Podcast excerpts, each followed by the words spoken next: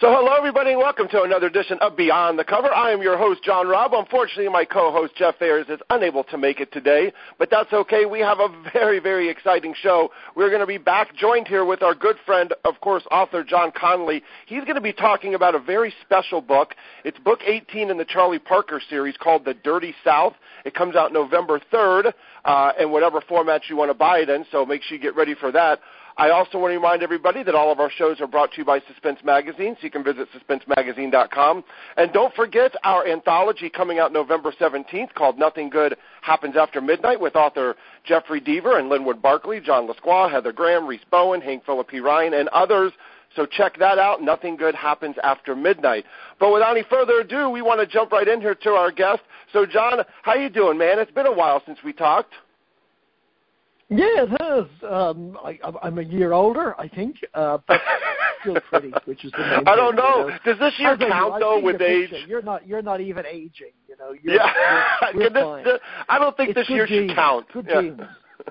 No, I don't. I think everybody's going to write this one off. Yeah, we're going to write this one off. But I'll tell you, you got a very exciting book, though, coming up here because you kind of went back. And something that's a little odd that you did because you're kind of into the series of Book 18, you went all the way back to the beginning. I love the title, The Dirty South. We got to talk about that. But this is going back to where we can meet who Charlie Parker was, how he became Charlie Parker, the whole nine yards. So tell us a little bit about this one. Well, I had just finished quite a lengthy sequence of novels that formed a kind of circle. It was six novels that kind of came full circle. And the analogy I've used is that after a while with the series, you become a bit like Jacob Marley. You know, you start hauling around your chains of the past everywhere you go. And it can be difficult for the writer because I'm getting older and I have trouble remembering where I left my keys, let alone, you know, what I put in the book 6 or 7 books ago. But also, sometimes a long-running series can actually discourage readers from joining it. Because it's a bit like arriving at a party where a conversation has been going on for, you know, an hour before you got there. And you're standing at the side with your canapé and your glass of cheap white wine, you know, wondering what everybody's talking about. And so it's sometimes quite nice within a series to give new readers an opportunity to come in and not have to have any foreknowledge and not feel that everybody else who's reading the book knows a little bit more than they do, that you can come in fresh. And I had an idea for a book, and I thought, well, this might work, this little story. And it was a chance, like I said, for me as a writer, not to have to worry quite so much about the history of the characters, because I could set all of that to one side and simply start fresh. Those were the main reasons for doing it, you know, a chance to bring new readers in, but also a chance for me to do something slightly different. Yeah. You know, and you say you're getting old. Dude, you're only 2 years older than me. Come on, we're not that old. We're not that old yet. But we do forget our keys. I will remember. We do that. My kids look at me. My kids look at me and look at me, and they think I'm old. Okay, I have a granddaughter. I have a 3.5-year-old granddaughter. Really old. I don't have a grandchild. You are old. So yeah, see? Officially, you're old, okay? Live with it. Exactly. Well, you know, I mean, so you're taking the readers back to 1997. You're taking them back into Burden County, Arkansas, and where they're going to kind of meet Charlie Parker. Now, I guess, of course, give us a little bit about that setting of Burden County, Arkansas, for people who aren't familiar with that kind of area. I've been reading a lot. I read a lot about American history, and I'm also quite magpie-ish. And I was curious about that period of the Clinton administration. You know, it's just post-White Water. But also, you know, he was a good old-style Southern politician, and I think people felt that when Clinton got into power, the South was going to benefit to some degree, and probably quite rightly so. And I'd gone back a little bit further, and I found it quite... maybe Americans know this, but I found it kind of interesting, which was that what transforms the South, now a lot of things begin to transform the South, including obviously the Civil Rights Movement. What transforms the industry in the South is the invention of air conditioning, because before air conditioning, heavy industry in the South was quite limited, because obviously you can't have people sweltering in heat in factories, but also you can't do things like electronics. or chemicals, because they required a very particular environment, a sealed environment. So actually the invention of air conditioning, 50s, 60s, and certainly into the 70s when it becomes more prevalent in America, transforms the South, because suddenly you have a cheap labor force, you've got states that, you know, aren't particularly strong on unions, there are good tax breaks. And so a lot of industries begin moving into the South, and they tend to be electronics, defense, aeronautics. All of those industries begin to move into the South in a big way. And so in the book, it's a small town, this little town in Arkansas called Cargill, has the opportunity to attract one of these industries to its town. And so it has its only opportunity to be rich. And not just rich, but, you know, to improve the quality of schools, to have better roads, you know, to actually bring up this dead town. But the problem is someone has killed a girl in the town. And if this gets out, obviously that's going to discourage these people from coming to the town, because actually a second girl ends up dead in a similar way. So what they're trying to do is hold off an investigation until the paperwork is signed, essentially. And then they go, listen, then you can try and investigate crimes. But we need this. And into this situation wanders Parker, and he has been... It is just after the death of his own wife and child, and he's wandering, essentially. He is looking for... He's trying to investigate crimes that might have some connection to the death of his own wife and child. And he arrives in Cargill thinking that actually there's some similarities here. He just actually, having been there, that there aren't. And he just wants to get out of town. And when they realize who he is, they ask him to stay. They ask him to stay because he has experience of investigating that they simply don't have. And the thing is, he's very reluctant to stay because it's a different Parker. You know, throughout the series, he's becoming almost Christ-like towards the end of it. He will take on other people's pain as his own. He will investigate because he's unable to turn away from the suffering of others. This is a very different man. He is just consumed by grief and anger. And at one point, someone says to him, there's a preacher who says to him, do you think you're like the white savior? You know, come to save these poor black girls who are being killed. And Parker tells him, I don't care about any of you. He says, I just want to get out of town, you know. So it's a very different Parker. You don't immediately warm to him, you know. He's filled with rage and grief and anger. Right. I mean, he's beaten and broken, basically, sitting in a cell. I mean, that's where you put him. He is. Yeah. He's thrown in a cell. He's uncomfortable. He just wants to leave. And what we see in the book is this flicker of empathy. The thing that will become Parker, that will define him, which is compassion. And we see it coming into being in this book. It's the moment when he realizes actually that you can decrease your pain, your own pain, by acting to decrease the pain of others. That the path that he's chosen is actually going to lead to his own destruction, and is going to make him like the man he's hunting. Because the man he's hunting doesn't care about anybody. And if Parker follows that path, he's essentially got to become... He's looking for a killer called The Traveling Man, as we find out in Every Dead Thing. And if he behaves in this way, if he continues to turn his back, he will become the Traveling Man's creature, essentially. He will become a version of this man, and this man will not only have deprived Parker of his family, but will probably deprive Parker of his soul. So it's that moment, that little flicker of empathy, and that was what interested me in the book. What is the point at which this man begins to transform? What is the instigator of this change? Mm-hmm. And the one thing, and the one analogy that you used a little earlier was about the town, which is so true today, of course, even in our pandemic world, which is a town putting the profits over the human life. And that's more important to them right now. Like, they're like, look, we'll sacrifice a couple because we need this. And, of course, that's a huge argument that's going on today in our society. So, of course, you wrote this before anything was going on. But did you kind of go back and read that and say, wow, you know, kind of laugh a little bit? Like, I didn't really, you know that was going to come, you know, bigger than it is now? No, people don't change all that much, and they really don't. Books, they really don't that much. We don't learn as much as we kind of hope we would. Right. And in my earlier books, I'd often been very interested in creating these kind of larger-than-life villains, because I quite like those explorations of grand evil, I suppose. And in The Dirty South, everything is understandable. You know, you can make an argument. There's an argument for their approach to what they're doing, because what they're saying is, look, where does the good of the many exceed the good of the few?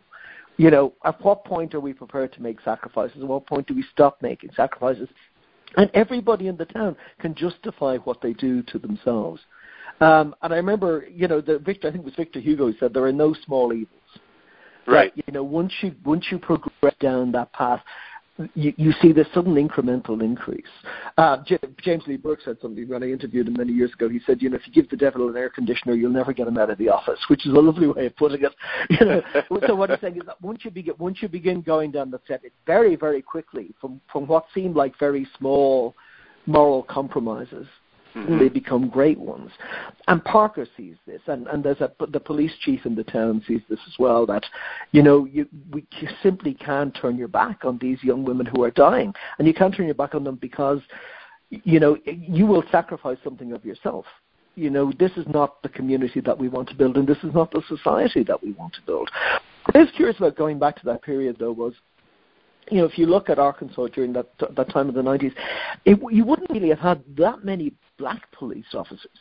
You certainly wouldn't have had that many women police officers. No, not at all. Research, but when a small town appointed a female police officer, it made the newspapers around the state. It was a big deal. And so I include, there is a black police officer in the book. There's a female police officer. You have to write these novels. It kind of goes back to the question that you asked. You're writing them in the present, but you can't precisely imitate the past because it would be a very uncomfortable read. It would just. This is a society that is essentially ruled by wealthy white people, but to read about that at the moment wouldn't be a very pleasant reading experience. So you kind of have to toy with history a little bit. You have to change it because, otherwise a female reader picking up the book, a black reader picking up the book is just going to go, well, this is not a society I particularly want to read about, And it also right now has very little relevance to society that we're trying to, well, it has relevance to the society we want to construct today because obviously we have the Black Lives Matter movement. So you have to take into account actions in the present when you're writing about the past now, I think. Now, the title Dirty South, how did you come up with that? What's in that title? Well, it actually comes from rap, from Southern rap. And it's not a... When actually it was interesting, when I gave it to my American publishers, somebody in a publisher's meeting said, we can't call a book that. Nobody in the South's going to want to read that book. They'll think we're insulting them. And actually, it was a kind of statement of intent that came out of it. There were a particular group of musicians, some of them out of Atlanta in particular. And it was like, we work with the soil, there's red dirt. But also, it has that sense of a society that actually operates a bit on graft. There's a little bit of corruption going on there. There's a flaw in that society, and so it has a dual meaning. And then later there was a very, well, within Americana circles, a very well-known album by the Drive-By Truckers called The Dirty South, and the truckers are actually, they're deep Southern boys. So it's the idea of taking on this thing that appears to be almost like an insult, but isn't it? It is a version of Southern identity. So I thought it just made it had a dual meaning in the title, which I quite liked.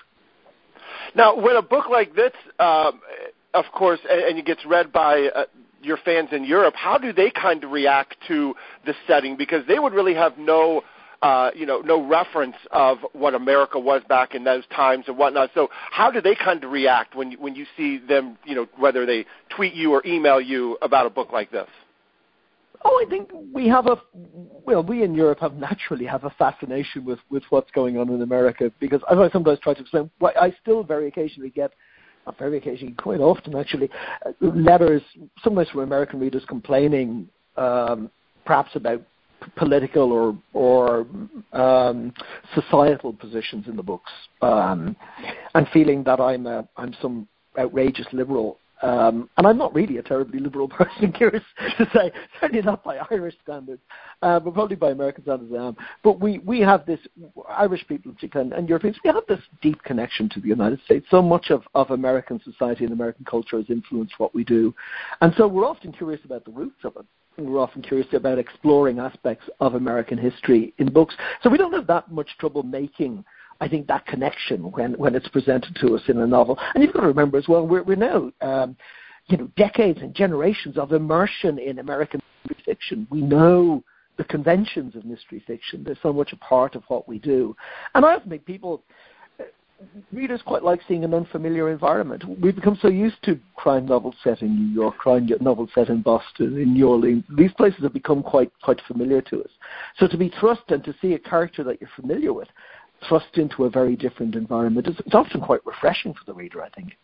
Yeah, I agree. I mean, because it's something new and it's something a little exciting and it's something a little different. It does give you that window into that time when, you know, I lived it. I mean, I was voting in the presidential election, of course, in that time in the 90s. I could vote in 88 when I turned 18.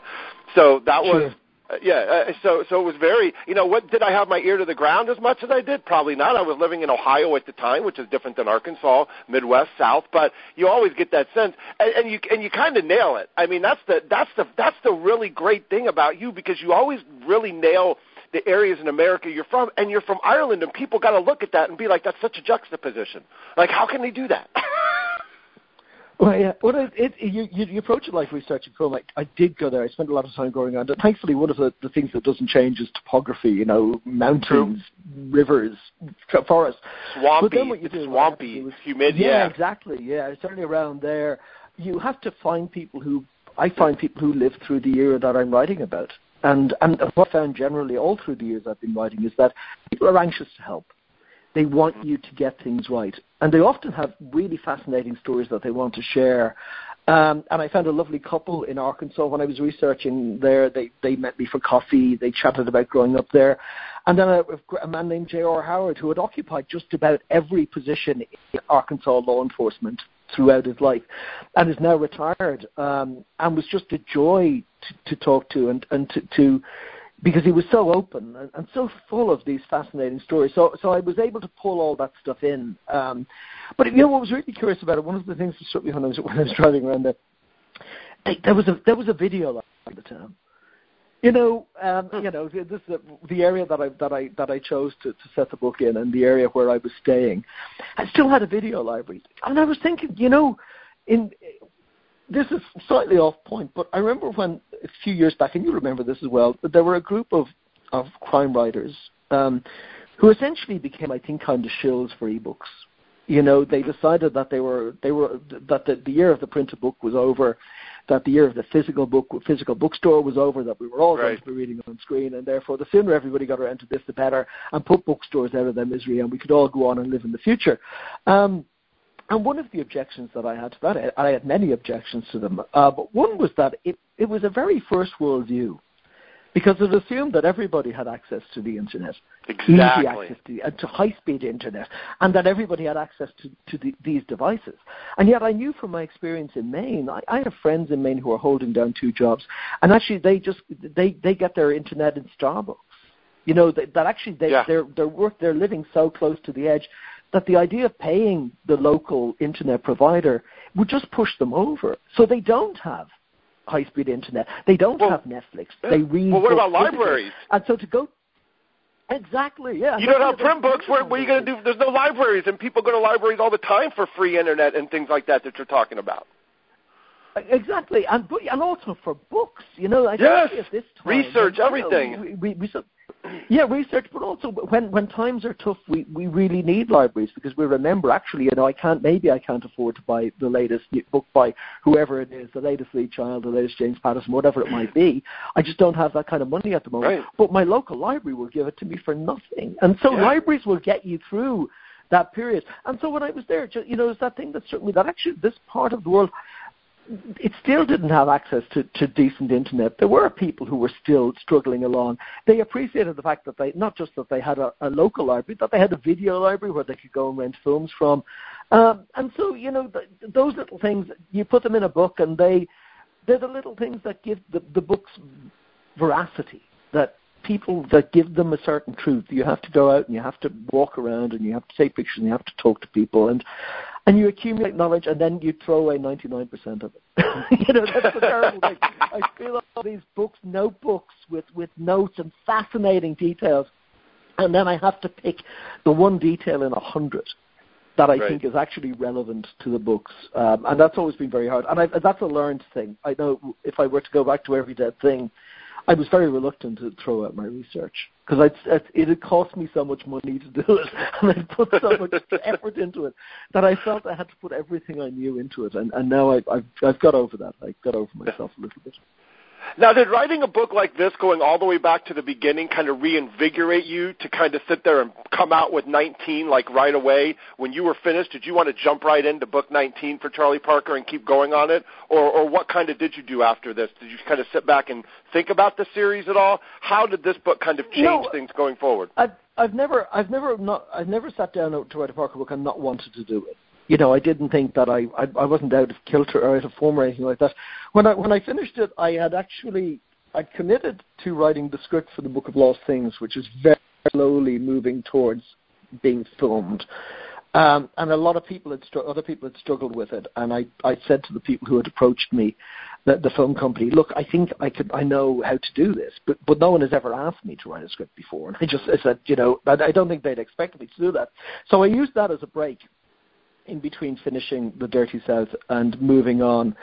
And then lockdown happened, and I had already written a lot of the next Parker book, but I remember thinking when the first lockdown started, God, you know, what can I do to distract people? And I realized everybody would be looking at their phones. We would be taking in our news from screens, possibly. And I thought, well, what can I give people that's a mild distraction from that? So I began writing a novella called The Sister Strange, which I published 600 to 1,000 words of every day. I wanted something you could easily read on a phone. And then that ended up being translated into 5 languages each day. And it suddenly became this massive, what seemed like, I thought, this would be pretty easy.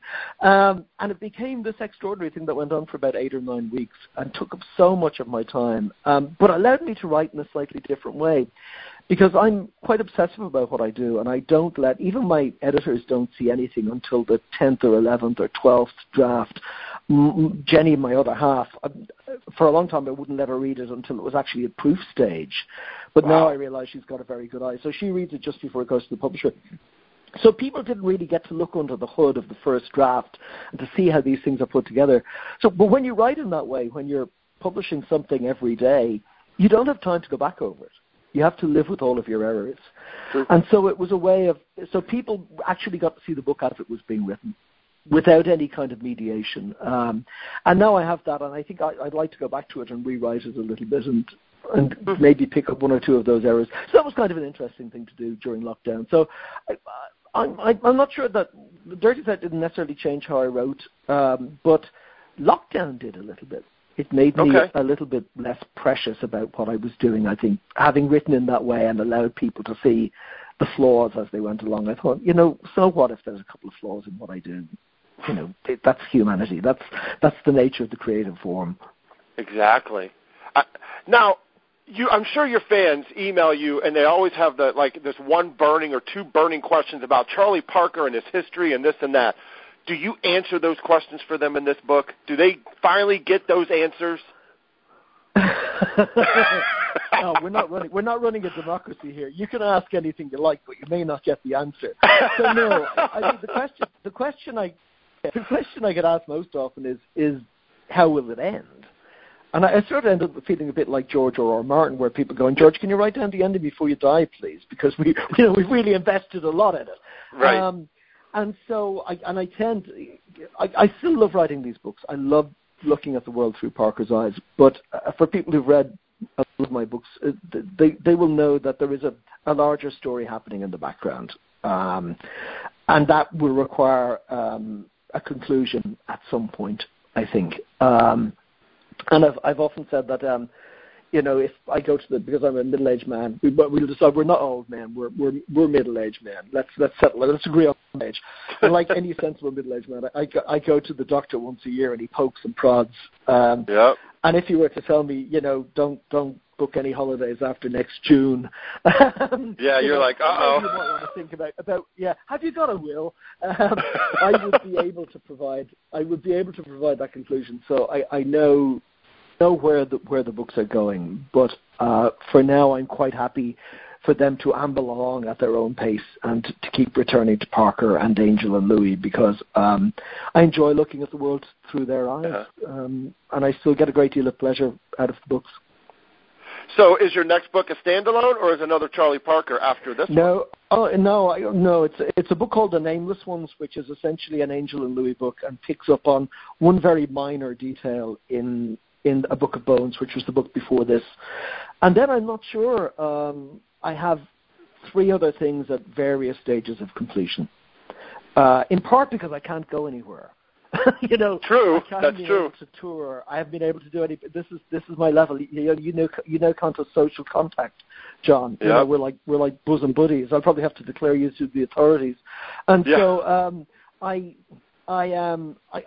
have a quite obsessive. There's a little part of me that's quite obsessive. And one of the nice things about touring and going out and meeting people in bookstores was that it got me away from my desk. But stuck in the house, all I do is write and all I do is work. Yeah. So I stay out of my kids' hair and I just write. So I've actually got quite a lot of work done during this period, and so now I can. I'm going to see which one I'll concentrate on after the Nameless Ones. I haven't really kind of made that decision yet. Well, my wife Shannon, of course, loved the book He, and was always wanting to know if you were ever going to kind of write in that genre again, where you did the Laurel story. Mm-hmm. In the book He. And so do you have any plans to kind of get outside and do something like that again? Oh, yeah. There are always ideas. I'm sitting in my office at the moment and I can see there's another pile of books relating to a particular period of history that I've been accumulating, again, probably for the last decade or so, that I keep meaning to sit down and look at. Because I have an idea for something. And it may be that because I've got a little bit ahead of myself, thanks to COVID-19 and lockdown, it is the silver lining to the cloud, that I may be able to carve out the time to do this at last. Awesome. So I always have ideas for things that I would like to do and for departing, because much as I love mystery fiction, it's different for other writers I know, but I find it quite hard to develop as a writer solely within the context of mystery fiction. I just find there are limitations within it. And so when I step outside it and write something like He or The Book of Lost Things or the short stories, I develop new skills, I think. I get to experiment a little bit more. And some of those experiments feed back into the Parker novels, and they change and I think improve as a consequence. I noticed after He, for example, my books became a lot more dialogue-driven. Even when I had to go back and glance at Every Dead Thing to do the research, just to make sure that the Dirty South tied in with it, it was very text-heavy. I was very into a lot of description. And because He is so much a book of dialogue, those later books have begun to use dialogue in a slightly different way. So that was a skill that I learned from stepping outside the genre and experimenting, and as a consequence, the Parker books I think have changed, and I think have improved a little bit. I hope they have, but I would say that, wouldn't I? Well, I would like to think that I'm getting better rather than getting worse after 20 years.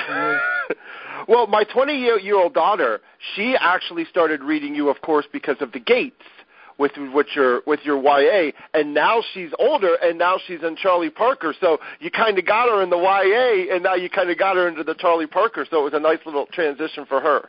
It was like a gateway drug for her. It was a gateway drug.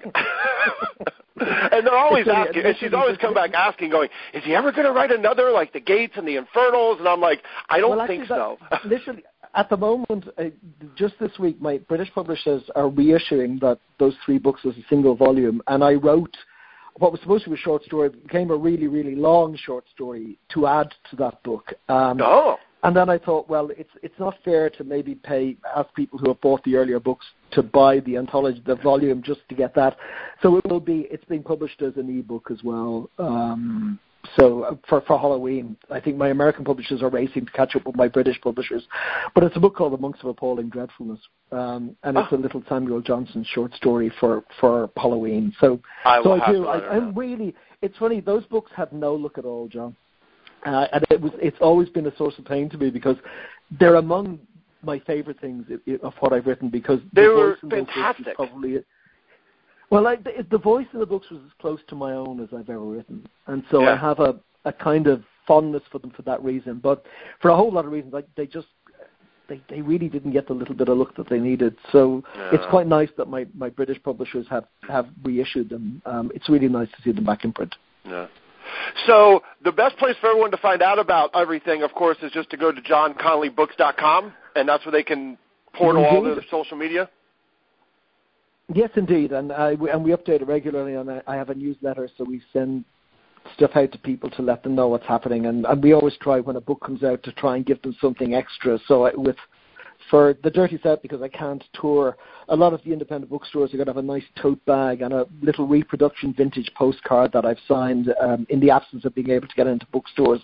So all the information about that will be on the website too. Nice. And do you have a social media platform that you do more than others that people can kind of connect with you? I suppose I quite like Twitter because it's short and sweet. It's a very easy one to engage with. There is a facility on the website for people to contact me directly, but that I tend to be a bit slower to do that because obviously the answers require slightly more length, and so I tend to tackle that once or twice a month, whereas Twitter I can look at quite easily during the day. Yeah. Well, I'll tell you, John, it's always a pleasure to talk to you. Of course, you can come on whenever you want, but the book is called The Dirty South. Comes out election night, so turn off the fucking TV and read the book because you don't want to even know what's going to happen on that night anyway, so you want to just get into this because this is what you... So, again, The Dirty South, November 3rd is when it's available, whatever format you want. But, John, dude, it's always a pleasure. Wish you nothing but the best. Hope you stay safe over there, please. And you, John. Yes, because, chaos is coming. To talk to you. So, no, you're like mark my words, the apocalypse is on its way. Oh, shit, here it comes. All right. All right, John, you stay safe, man, and we will talk soon, all right? A real pleasure. Look after yourself. Bye-bye. All right, bye-bye.